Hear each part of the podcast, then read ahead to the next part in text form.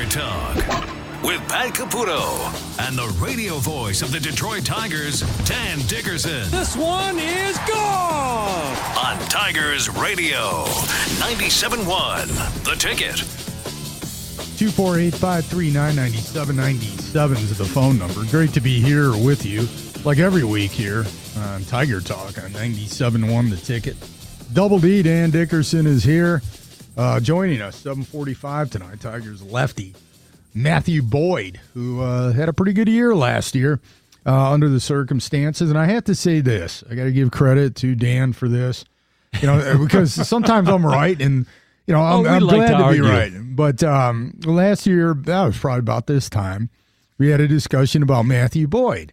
And uh, I said, uh, you know, look, Dan, I, I admire Matthew Boyd, uh, all that he's done, but I see Norris uh, having a higher upside, and I still do actually. And uh, but I think Matthew Boyd's more along a four A uh, type of pitcher who's gonna, you know, he's gonna get have some good games, and then he's gonna hit a wall and and things like that.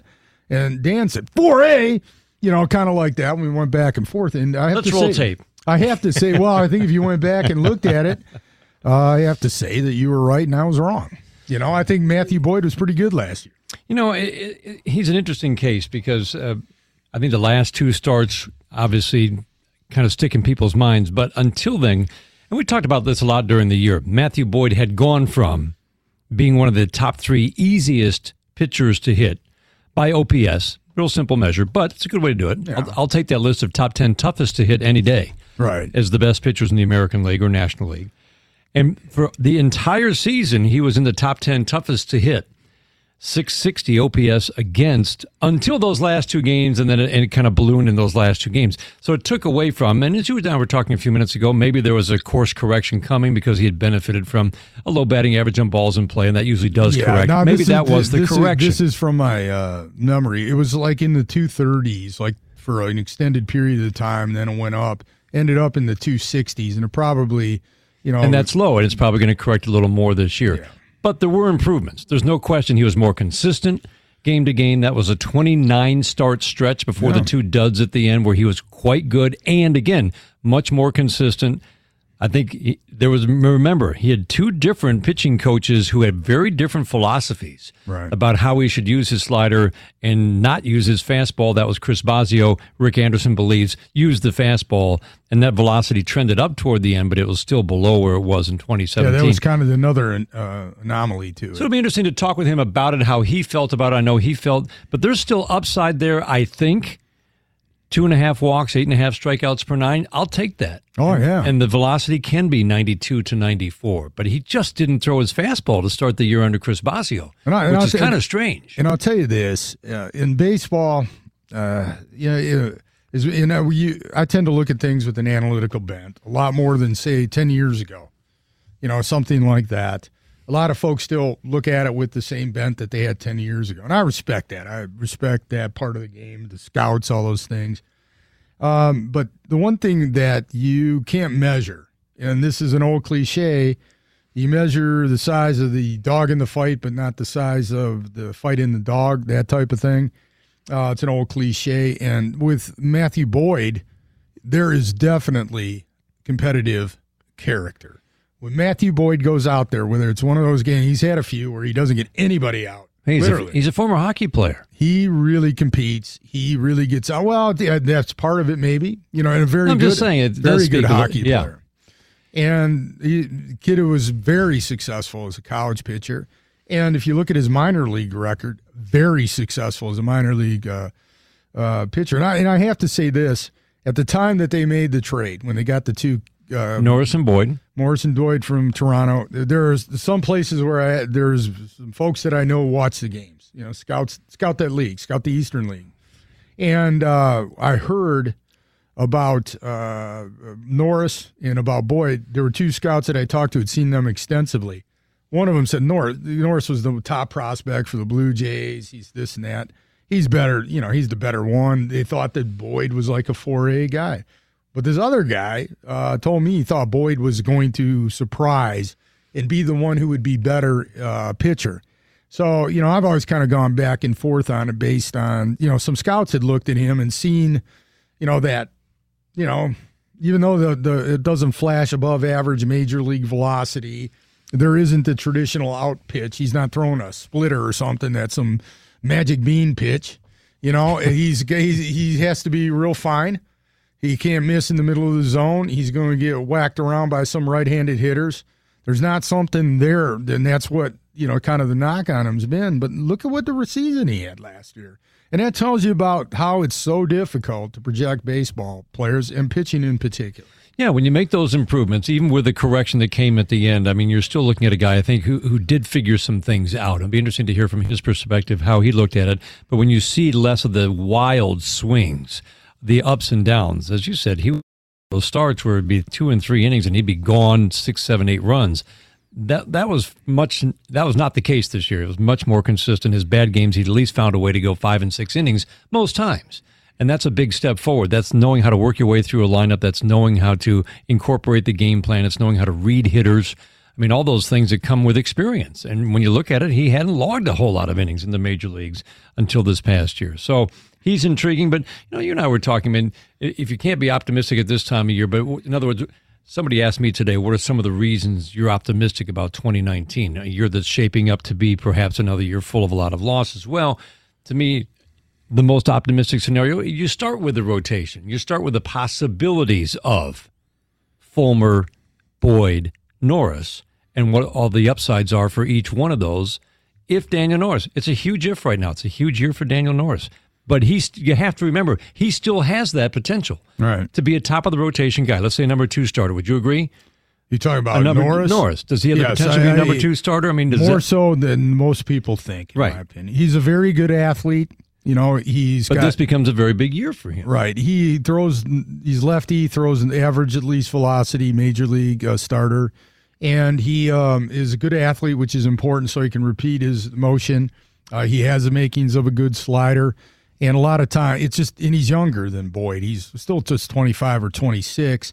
Look, you know, look how long it took Andrew Miller to develop and some others. I definitely think, and he's had some injury issues.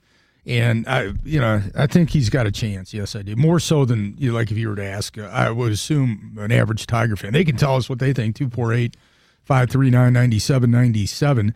Uh, would love to hear from you on it. But that's yeah, I agree with you. I think Norris still has more of an upside than Boyd, for example, just based on the traditional things that I've right. always taught, been taught, and then with the analytics that have come in. It's a matter of it's a matter of keeping healthy, and that's been an issue. It's not for lack of effort, not for lack of, like you said, athletic ability. He's no, just he's had, a good athlete. It's it's just been one freak injury after another, and the groin last year was a obviously it just ruined his season. Yeah, basically. But there's still something there, and just remember, there are some pitchers that it takes longer than others. Baseball. Carlos Carrasco, they kept waiting, waiting, waiting, waiting, waiting in Cleveland after right. that trade. Six years later, Carlos Carrasco does what everybody thought he could do at the time of the trade. That's. Uh, I mean, it does take time, and maybe it'll never happen for Daniel Norris. But I just think that just remember. There are plenty of cases of guys who have supreme talent that everybody thought was going to be good. Yeah, some flame out, but it, sometimes it just takes a little longer. And it, it doesn't go, uh, especially pitching, and it, it doesn't oh, tend to go. It's not it's linear. Not, it's it? not linear at all. It tends to go up, down, up, down. You know, sideways in different directions, and you know, uh, and there are some most most major league players, even those who have a eight ten year career. There's a window of two or three years where they have their best years, and you don't know when it's going to happen. In some cases, it happens when they're very young uh, it doesn't happen often, like say they're 32, 33, or 34, but it does happen at 26, 27, 28 in, in that area sometimes where they just start to emerge. And, and it could happen in a case of a pitcher when he hasn't done anything and uh, in a certain sense, which Norris has struggled with. You know, he showed so much promise when he first came to the Tigers. Everybody got excited about it. Doesn't he's not washed up by any means right. because of that. There's not some it's not a history of arm trouble, no, really. He, you think of the injuries are all anything but the arm, basically. He, hasn't had uh, Tommy John surgery, right. which a lot of pitchers come back throwing harder anyway, or you know something like a rotator cuff or something that is very unusual uh, where they come back from. So there's definitely an upside for him. And there, look, I understand what people are thinking. I understand that it's like, oh, what if this team's going to just totally stink? Well, first of all, they won 64 games last year but they they played better than a 64 win. I'm telling you, it felt very different from the same exact number of wins the year before. Right, it did because early in the year you saw some things. The other thing too is they did that without Miggy, who, with all due respect to Nick Castellanos, Miggy, if he's healthy and all right, he's still their best hitter. Just ask any pitcher who's got a pitch to him. And um, Michael Fulmer, people are underestimating Michael Fulmer. Again, that pitcher up and down. Michael Fulmer was fourth uh, in the major league among major league starters, according to Statcast TrackMan Technology, uh, when he went out uh, in velocity. He has the makings of a slider. We've seen that. He has the makings of a changeup. He is competitive character. Anybody who's ever talked to Michael Fulmer for five minutes, you know Michael Fulmer has his act together. So Michael Fulmer, a year removed from surgery, a Michael Fulmer who's determined – uh, Michael is not going to shrink up like a violet and go away. So they may have like a legitimate ace, you know, which he was uh, until he had that injury issue, which is not an injury that traditionally ruins careers. So uh, you know, they, so if you have your best pitcher and your best hitter back, that's gonna you know it's gonna give you uh, you know some wins. Yeah, it will, and it'll provide you with some entertainment. Uh, the other thing I want to talk about with you and, and get some of your thoughts the, the bullpen actually has the makings of, of some young arms that could lend some stability, hard throwers who can get swings and misses for some years to come. And I want your thoughts on that. We well, I'm just glad Joe Jimenez is in the uh, major leagues. So I don't have to come on here after the games and complain about it anymore. Drive the Tiger management nuts. 97 won the ticket. Tiger Talk with Pat Caputo and Dan Dickerson on Tigers Radio 97.1 The Ticket. 248-539-9797 is the phone number. Ticket text is at 97136. Hey, uh, give us a call. We'd love to hear from you. We do have open lines right now. Uh, reasons to watch the Tigers in 2019 uh, season. And, you know, people sitting around there doing that. And I'm not trying to blow, you know, uh, uh, smoke at anybody of just wonderfulness. I mean, it is what it is. The Tigers, no. in my opinion, are doing what they, they need to do. But I, I'm not looking at it like, oh, every time I go down to the game, I'm not going to see major league caliber players, including those wearing the old English D. I think you'll see a number of them. Right, and uh, I mean, lost among an, another 98 loss season, or at least some of the things that get tend to get overlooked in a 98 loss season you had a new coaching staff. What are some of the things we talked about that we thought the Tigers were they would improve? Base running yeah, would did. be better. Defense would be better. And they were markedly improved right. in both areas. The amount of work that went into positioning and shifting was phenomenal as they really began to use some of the analytics that they really hadn't used until really last year. But Joe Vavra leading the way, Dave Clark, all those guys. Uh, and Gardy embraced it. But in other words, so the areas that you're looking for of improvement, where they have been historically bad year after year, at least by the Bill James handbook, they've got a great way of evaluating base running, always near the bottom. Defense, always near the bottom. Two major improvements this year from the middle of the pack or bottom to the middle of the pack or above that. So now you've got the makings of a better brand of baseball. You it, do. It's a better brand of baseball. And when the guys start coming up from Toledo guys who are going to be pieces of the future. This is, to me, the perfect coaching staff to get those guys to play the game the right way. So when you look at 2019, you're going to look for continued improvements along the line. Because I guarantee you, Ron Gardenhire doesn't feel like they're even approaching the style of play they should be at the level they should be. But he's getting them there. And I think that's going to be something to watch this year. But then there are guys that are worth watching at the major league level. Christin Stewart's going to bomb the ball this year. Uh, he he could he could kind of become a bit of a he's capable of it. I'm not making any bold predictions, but he's a way better hitter than I think people realize, especially power wise. Uh, he's capable of hitting a lot of home runs. I mean, the ball when he's right and the thing he's the ball he he has some definite defensive deficiencies. Don't get me wrong, man. I do know that, but he definitely has a, a, a bat that's extraordinarily live. I'll say that. And he's got some patience at the plate for somebody with that live a bat. And that's always something to look for for a young hitter coming up.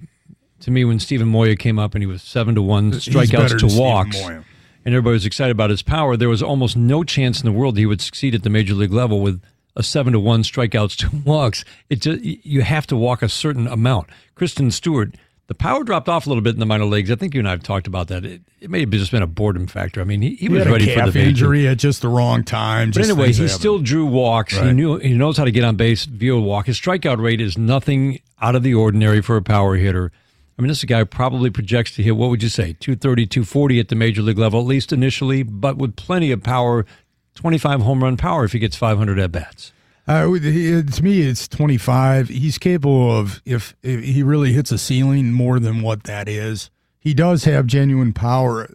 Uh, seen a lot of his minor league at bats, and uh, there are times when he'll hit a ball out, or he'll one, he's one of those rare guys who'll one hand a ball, a breaking ball that he's kind of fooled on, and he'll hit it way up into the right field seats. So his uh, strength uh, is, and he hits the ball. And I don't know what this the the technology is going to show with exit velocity, uh, but when he's going right, he hits the ball really hard. So you know that gives him a chance, and he's he, you can tell he's got a he's got a pretty solid approach at the plate. Um, he may not be a high average hitter, that may be right, uh, but the, the that doesn't matter. It's the OPS. I, I I wouldn't. It wouldn't surprise me that if Christin Stewart had a, a few years in the major leagues where his OPS is over 800, I think that's Right. being conservative. So, or if he got up to the 900 area, he does have, and he's at an age now uh, where he's entering his prime. He's not a guy that uh, is a younger prospect where you're looking. The other thing too is they get, they're going to have a bunch of uh, fellows that are coming up that have got a ceiling. They're not just hey, you know what? These are guys that have been in their system. It's their turn. Uh, they've got some guys. Which is really what it's been in recent years, for the You know- most part. You know, you know what I tell you this. One time last year when the whole rally goose thing was going on, you know, the team was doing better. I ran into Kirk Gibson like walking to the you know bathroom or something like that, and Gibby says something like, "What do you think?" And you know, I said, uh, you know, it's nice to see some athletes out there for the Tigers. And he goes, exactly. You know what I mean? Because as good as they were, you know, they were a one-dimensional team. Uh, they either bombed the ball out or they didn't. They relied on their starting pitching almost essentially, and uh, to win them games, those two elements. And when they didn't do it, it wasn't very exciting. Uh, last year, there were times when it was nice to see some athletes out Right. there. You know, Jacoby Jones tracking down a ball. Um, you know, some of the plays that uh, Candelario made at third base. You know, it, they, they did some things defensively uh, that showed some speed, some athleticism, which I thought was good.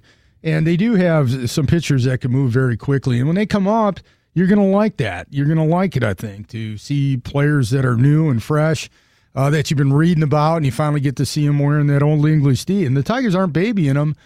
You know, they're they're pushing them up there. Hey, Jake, you're on uh, Tiger Talk at 97 won the ticket. What's up, buddy? Hey, Pat and Dan, how you guys doing? Good. How are you? Great. It's great to talk baseball. Uh, I'm so happy that you know the season's coming up. Tigers Fest is coming up. It's just it's a great energy, great feeling. Uh, I'm I'm excited about this year. This is one of the first years you know that I could remember where you know I usually start writing out my 25 man roster right now and you know just getting excited for the season and I can't finish it this year. And you know it's exciting because I'm thinking to myself, well, who's going to be that guy who's going to come out of nowhere? And, you know, like all these other teams, the Astros, they had Bregman. And, you know, I'm not saying we might have one of those guys this year, but there's a chance, you know, Franklin Perez, I want to see what we have in him, obviously with our catching position up for grabs. And I'm really excited to see all these young guys and just see the growth that they've had over the offseason. Joe Jimenez, I see star power with him once, uh, you know, I mean, I, I have confidence in Shane Greene in the bullpen, but once it is time for Joe to take over the closing closer's role, I could I see all star potential in him, no doubt. So I'm just excited to see all the growth in the team this year. Well, it's, I think um, a lot of times you look at prospects and you don't know who's going to make it or not make it. But I was just kind of analyzing the Tigers the other day. It was a column I wrote, and it was like,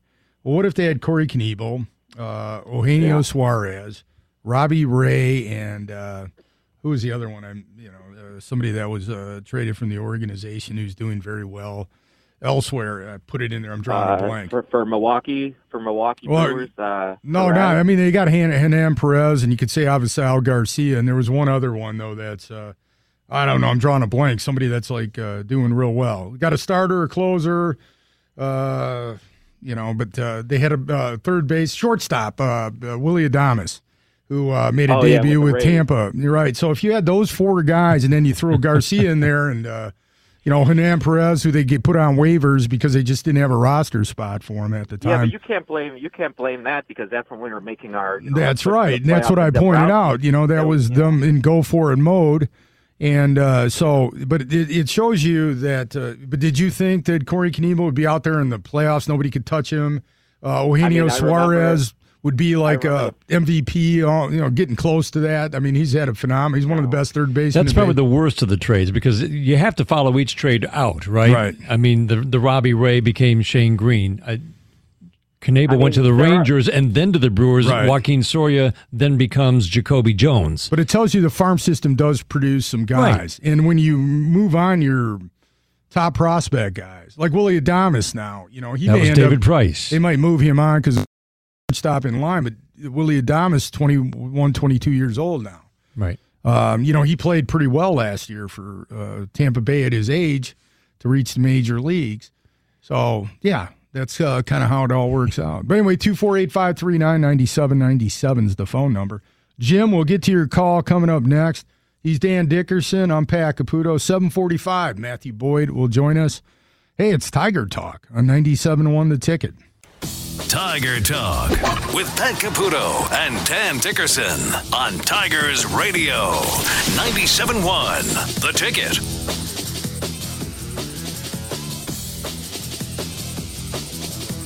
Two four eight five three nine ninety seven ninety seven is the phone number. Ticket text is at 97136. We'd love to hear from you tonight. Like Jim here on Tiger Talk on 97.1 The Ticket. What's up, buddy?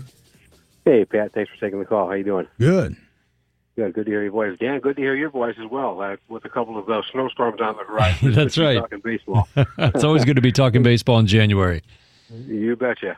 Uh, question for you guys. Uh, just kind of doing some armchair managing here. Uh, with the Tigers uh, recently signing Castellanos to, to the one-year deal, uh, with Victor being retired, and, and we know that Miggy's numbers have kind of declined over the years by and large because of, the, because of all the injuries that he's had. Uh, do you think the Tigers, uh, Ron, Ron Gardenhire would ever consider uh, moving Castellanos to first on a full-time basis and making Miggy the DH? What do you guys think? It's been talked about. I think they would just just reading. I don't know this, but I think they would have liked for him to say, "Yeah, I'll give that a shot." Uh, and I don't think he had any interest in it. You can't blame him in some ways because in his career he's gone from in the minor leagues shortstop to the outfield to third base, learning it at the major league level, to learning right field at the major league level. And I think he's done with it. It's like he's putting in all this hard work and it's you know, he, he wants to stay in a spot where he can maybe approach, you know, average. And I'm not being funny, but I mean, he's obviously grades out well below average right now in right field. So I don't blame him, but I do think, to be honest, I mean, uh, he's going to be a free agent at the end of this year. The best thing for his career might be a move to first base because uh, teams are looking at. He may not like it, but teams are, have their own ways of evaluating, and they uh, they're going to look at that defense in right field. And I don't think it's going to be a plus when he gets to be a free agent. You know, Jim, I, what I heard is uh, that uh, the fact that he was so lukewarm to it, okay, um, because it, what Dan said was exactly right. You know, it, it's not Nick Castellanos hasn't put effort into it. He's put tremendous effort into it. Abs- absolutely. But the it is what it is. And it's like, okay, first base. And I think, you know, my unsolicited advice to Nick Castellanos, go try to play first base because you you might end up with a lot more money in your career and all those things. But he's prideful. He's, he, he was a shortstop all his life before he became an amateur. They put him at third base. And then they signed um, uh, Prince Fielder, and then you know they switched around their infield, put him back out in outfield, and then put him back at third base, and put him in right field with all this talk about his defense and all the guy's ever done in the offseason, from everything I've been told, but you know credible sources, you know He works hard. works really hard despite what's happening. And he's, you know, last year I thought he he had a couple of streams of consciousness. We probably got some sound out there. He's a sincere, honest guy who came out talking about analytics and like, what the heck? I've done all this. So I think they're they got the message that it's enough's enough on that from him. And that's why they're not going to do it and why he's on the trading block. You know, if he would if he had agreed to go to first base, there might be a possibility he might get a long term deal. If he had done that last year and uh, shown some promise there, you might see Nick Castellanos with a with a you know one of those bridge contracts. Right. You know, yeah, bridge contract. you know, exactly. to some, you know, Right. and then, you know, making a lot more money. But he, you know, to his credit, and this, I mean this sincerely, he has an ego. And that ego is he's a ball player and, you know, he's done this. And I, you know, so uh, there's a lot of confusion and a lot of debate about it. And then when you look at the analytics of things, you know, is, there, is does defense outweigh what he does offensively? What is the Tigers template and other teams' template? Because we look at WAR and these different versions of it. Every team has their own version of That's it. That's right. So And the, the, the, people might say, well, why would he work at first if he didn't work at third? And he graded out obviously below average at third. Here's the thing: he graded out below average mainly because of he just didn't make a lot of plays. It wasn't because he made a lot of errors. It wasn't because he had an iron glove. His his it was he graded out poorly because he just didn't make a lot of plays. It's less of a factor at first, but he does have decent hands, he does. and I think he could play first just fine. You know, he his range factor isn't that good, but I think he's he's a decent enough athlete overall. You know, he, he doesn't get hops on balls, different things like that. It shows you how great the quality of uh, an average major league defender is. Yeah. But um, you know, because Nick Castellanos would be by far the best uh, player in the Big Ten defensively as an outfielder. You know, I mean, most years. You know, so I mean, he would be. So it just tells you the difference between that, and um, so it's it's it is what it is. So, but that that is one of the reasons you may see him on the block. I think you're going to see him on the block, uh, and, po- and probably traded at one point. But I, I would have. I've said it over and over again. People listen to after the uh, that that's something he should do. That they should look at. I think they've they've from what I understand floated it out there a little bit. Yeah, bit. I think so. And I don't. And I think that that little float they got. You know. They found out quickly. They found out quickly that th- he, that's not going to come with a, and he has been receptive to everything. Right. He's a great he's a great guy. You know, I mean he, he's he's a genuine guy. So you know th- that's not the issue where he's just an egomaniac and it's out of control. But he, he my impression of it, just enough's enough. you Right. know, I think I that's a good it. way of putting it. And I really, and he said a lot of things that were a pushback on metrics, and guys like me that get up there and you know write and say things like that. But I appreciated what he said. It You was know, fun to hear from a player's perspective. Absolutely how he felt about it. Right. You know, and if he goes off on that, that's cool. You know, and that was honest. That wasn't a bunch of BS answer or moping around. Right. He just was real sincere about it. If he talks about like the salaries and the players that are doing stuff, he's just being honest about it. I appreciate that about Nick Caston. I didn't want to say that. And uh, man, he can hit. You know, I mean, you know, we talk about his defense all the time. I, I really like his approach as a hitter. You know, it's an, in this day and age, as we've talked about with the, the mounting strikeouts, he's still pretty aggressive. But you know what? It works, and he can hit every kind of pitch. That's the other thing. Look at some of the hits he had to right field that just breaking balls down, down and away. He'll just flip it into right field or flick it into left field. I mean, this is a guy whose approach to hitting, as you said, I think will be in demand. I think the Tigers are asking a lot for that reason. Well, that approach you know, with launch angles and all those will always he hits line drives. He hits, he hits the ball with authority. His, his, at times, his exit velocity starts to flash really high. I mean, I'm getting into the technology thing, but it does start to flash really high at times. He hits the ball hard. He's a and he's going to hit it harder. He's going to he's going to be stronger, and he worked on his athleticism, meaning base running. His base running is much improved. You know, he the last two years. He, he gets himself as physically fit as he can to play the game. He approaches the game. He grinds. He's got a lot of good qualities, but it's undeniable that as a fielder at the major league level, and this isn't the try hard league, it's undeniable that he costs you runs. And last year he had and that's a, a matter of how teams evaluate how much. he had a 2.7 WAR last year, and it like doubled his career WAR. You know, and his his offensive metrics were really good last year. So it tells you how uh, detrimental he is to your team defensively, despite his efforts. Yeah, real quick. We were talking earlier. There, there are other evaluation systems. We don't hear about win shares very much, but it's from one of. It's a system created by one of the most brilliant minds I've ever seen in baseball, Bill James. It's his system. It's very complicated. It's very well thought out. You don't hear about it much, but it's in the Bill James handbook.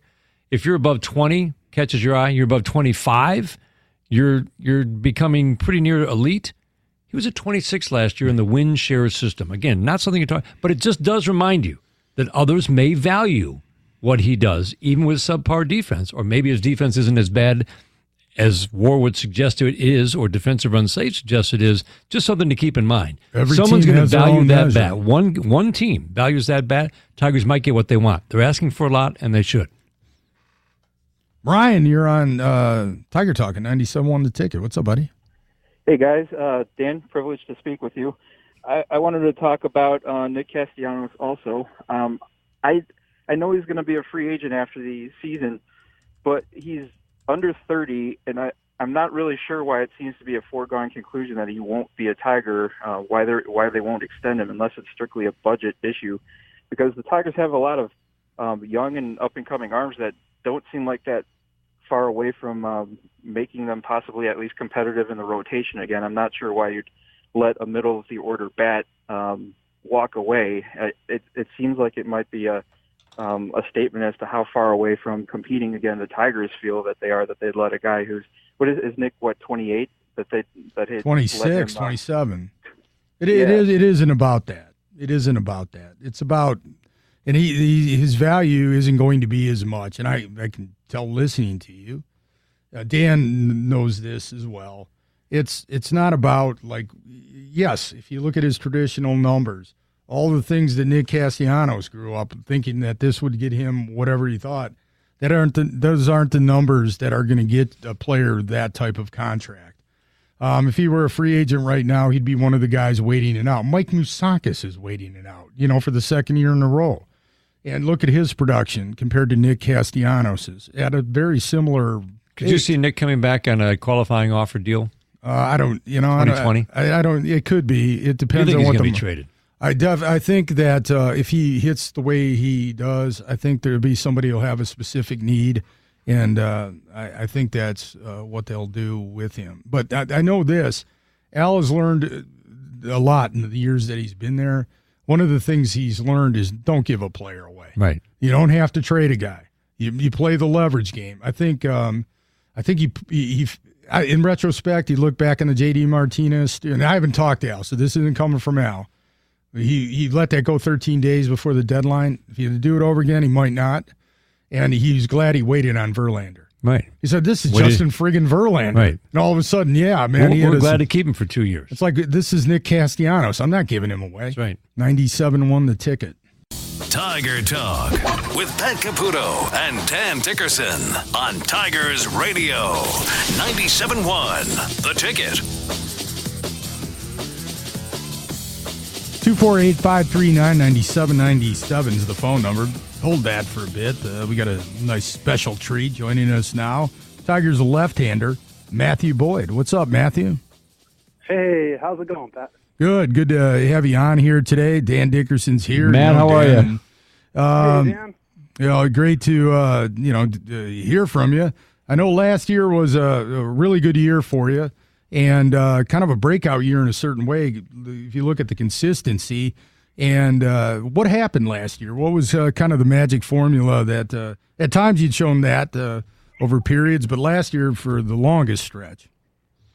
You know, um, it was uh, it was it was multiple things. You know, to put it on any one thing, obviously, would be um, would, would, would just kind of be selling the importance of the whole body of work. You know, short, but uh, gosh, a big thing was just living in the moment, um, attacking one pitch at a time, um, truly wrapping my mind around that, truly committing to that on a pitch by pitch basis, and uh, you know, not looking ahead knowing that you know if you make a bad pitch and a guy gets a hit, or you know, magnify it, something worse happens, guy gets a homer or whatever, you still got the next pitch, and you attack with the next pitch, and you go forth from there, and then you couple that with, you know, um, my slider became a pitch that was inconsistent in the past, and this that last season it became a pitch that, uh, you know, was significantly better for me, and um, I was able to command it not only to my glove side but to both sides of the plate, and uh, you know, pitching off my fastball later in the season, and um, you know, things like that. Uh, game planning, learning how to go through attack hitters, kind of wrapping my mind around that, and just you know, last but not least, the work that Bosio put in with me while he was there, and then Rick Anderson did through the end of the year. Um, those pitch, those guys, those two guys were instrumental in me. And you know, Andy really got me back to my heater at the end of the year and helped me get out front with that thing. And uh, that's you know, why we ended on the note we did. It was it was exciting. I'm excited for the next season and uh, to build off of that. We're looking at, and we talked about this through the year, Matt. That through 29 starts all year long, and through 29 starts, you were in the top 10 toughest pitchers to hit, as ranked by on base plus slugging OPS. That's not a small thing. You look at that list, you'll take that list of pitchers every time. That's an elite level of pitching. I know the last two starts weren't great, but you ended the season. I thought it spoke to all those things you just talked about in terms of the improvements you made, but it also seemed to, even with kind of it's two starts, I know you didn't like to end the year. You ended up the year Yeah. pretty fired up about 2019. Completely. I'm I'm I'm excited for what we can do this year, and uh, um, I mean, I, not only personally, I know I, I've gotten better in these last five months um, in numerous ways, but uh, I I'm excited what we can do as a team, and um, I, I think that if you look at our team collectively, we took a lot of strides as a team. We made a lot of steps um, going forward, and uh, uh, you know, you saw glimpses of it, and uh, and we believe it, and we believe, you know, w- w- we know what we can do, and uh, I'm excited to, to tow it up with all the guys in the spring, uh, you know, here in another few weeks, and, uh, and get after it. You know, one of the interesting parts of your background is uh, you you played hockey at a at a very high level, and you know today a lot of kids more and more you know uh, specialty you know showcase tournaments these different things. Do you think being a multi-sport athlete uh, ultimately helped you more than hurt you, rather than just focusing in on Oh, baseball? Yeah, yeah, completely. Um, you know, I, I've I, definitely. I mean, I spent so many hours in an ice rink growing up, uh, and uh, there were lots of trips where I'd take my glove and a bat. You know, my dad and I would uh, would be out there at some random Fraser Valley, British Columbia, you know, Greater Fraser Valley area ball field that you know no one had touched because everyone was in an ice rink. and We'd be slinging it around and stuff, but. uh I mean, like, you know, that's it was it was awesome. I wouldn't have it any other way. You know, I uh, I loved. It was like, okay, you know, July just wound down. Time for hockey tryouts. Time to kick this thing in gear, and then, boom, you're ultra competitive there. And you know, it's it's you know the competitive mindset's there, but it's a, it's a, it's a different dynamic. And uh, you know, I think that's I think you need to have that as a kid. The years I played football, I think it was the same way. It's like the competitive side never leaves you, but the uh, the whole, um, you know, you're throwing your body. I want to go crush this guy in the corner right here. It's a lot different than you know being calm and having that presence on the mound where you're just going to go on an attack right here, down in a way where you don't want to run your head through the wall. At least I don't want to run head through the wall. It's a little different than some guys. I know there's some guys in the big leagues that do that. But, uh, Learning how to yeah, channel I- that is big, though, isn't it? I mean, that that's a great that's a great point. You can in two sports that you played, football and hockey, you can take it out, but in in baseball, you have to channel it. Exactly, and you know, it's like, yeah, I can't. I'm not on a. I'm not on a on a penalty kill where I'm, you know, going full blow into the corner. It's like you can't have that mentality when you're uh, when you're playing. You know, it's uh, when you're on the when you're between the white lines. So, uh, you know, you, you figure out what works, and it also I feel like it, it, it develops me in that way too. Realizing I had both sides. You're, You- on, you- you're on the blue line, right? And then you said, I think toward the end, you got to finally got a chance to, to play a, a wing, if I'm not mistaken, and, and found that you had a little scoring touch.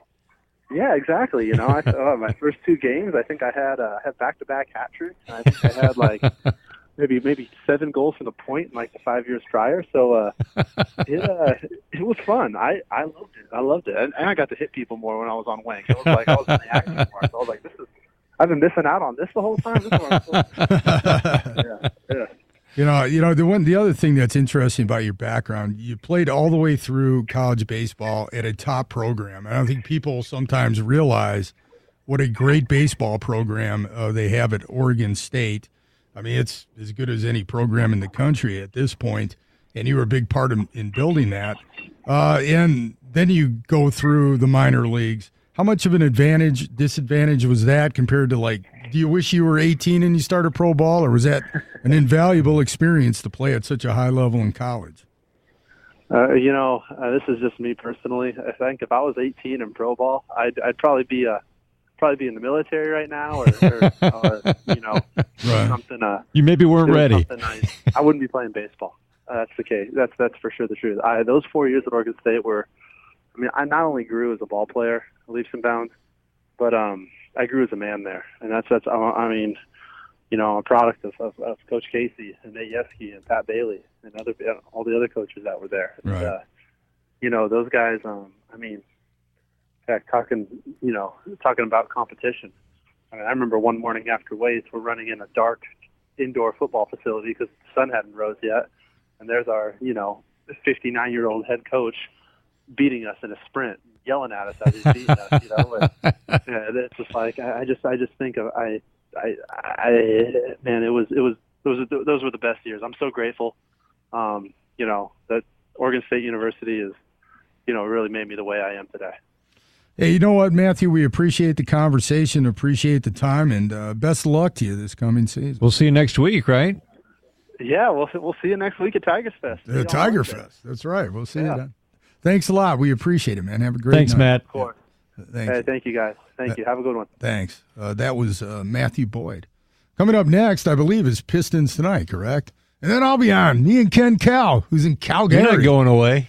Yeah, we got yeah, say uh, right. Inside Hockey Town coming up. it's Tiger Talk. We appreciate it tonight here. 97.1 The Ticket.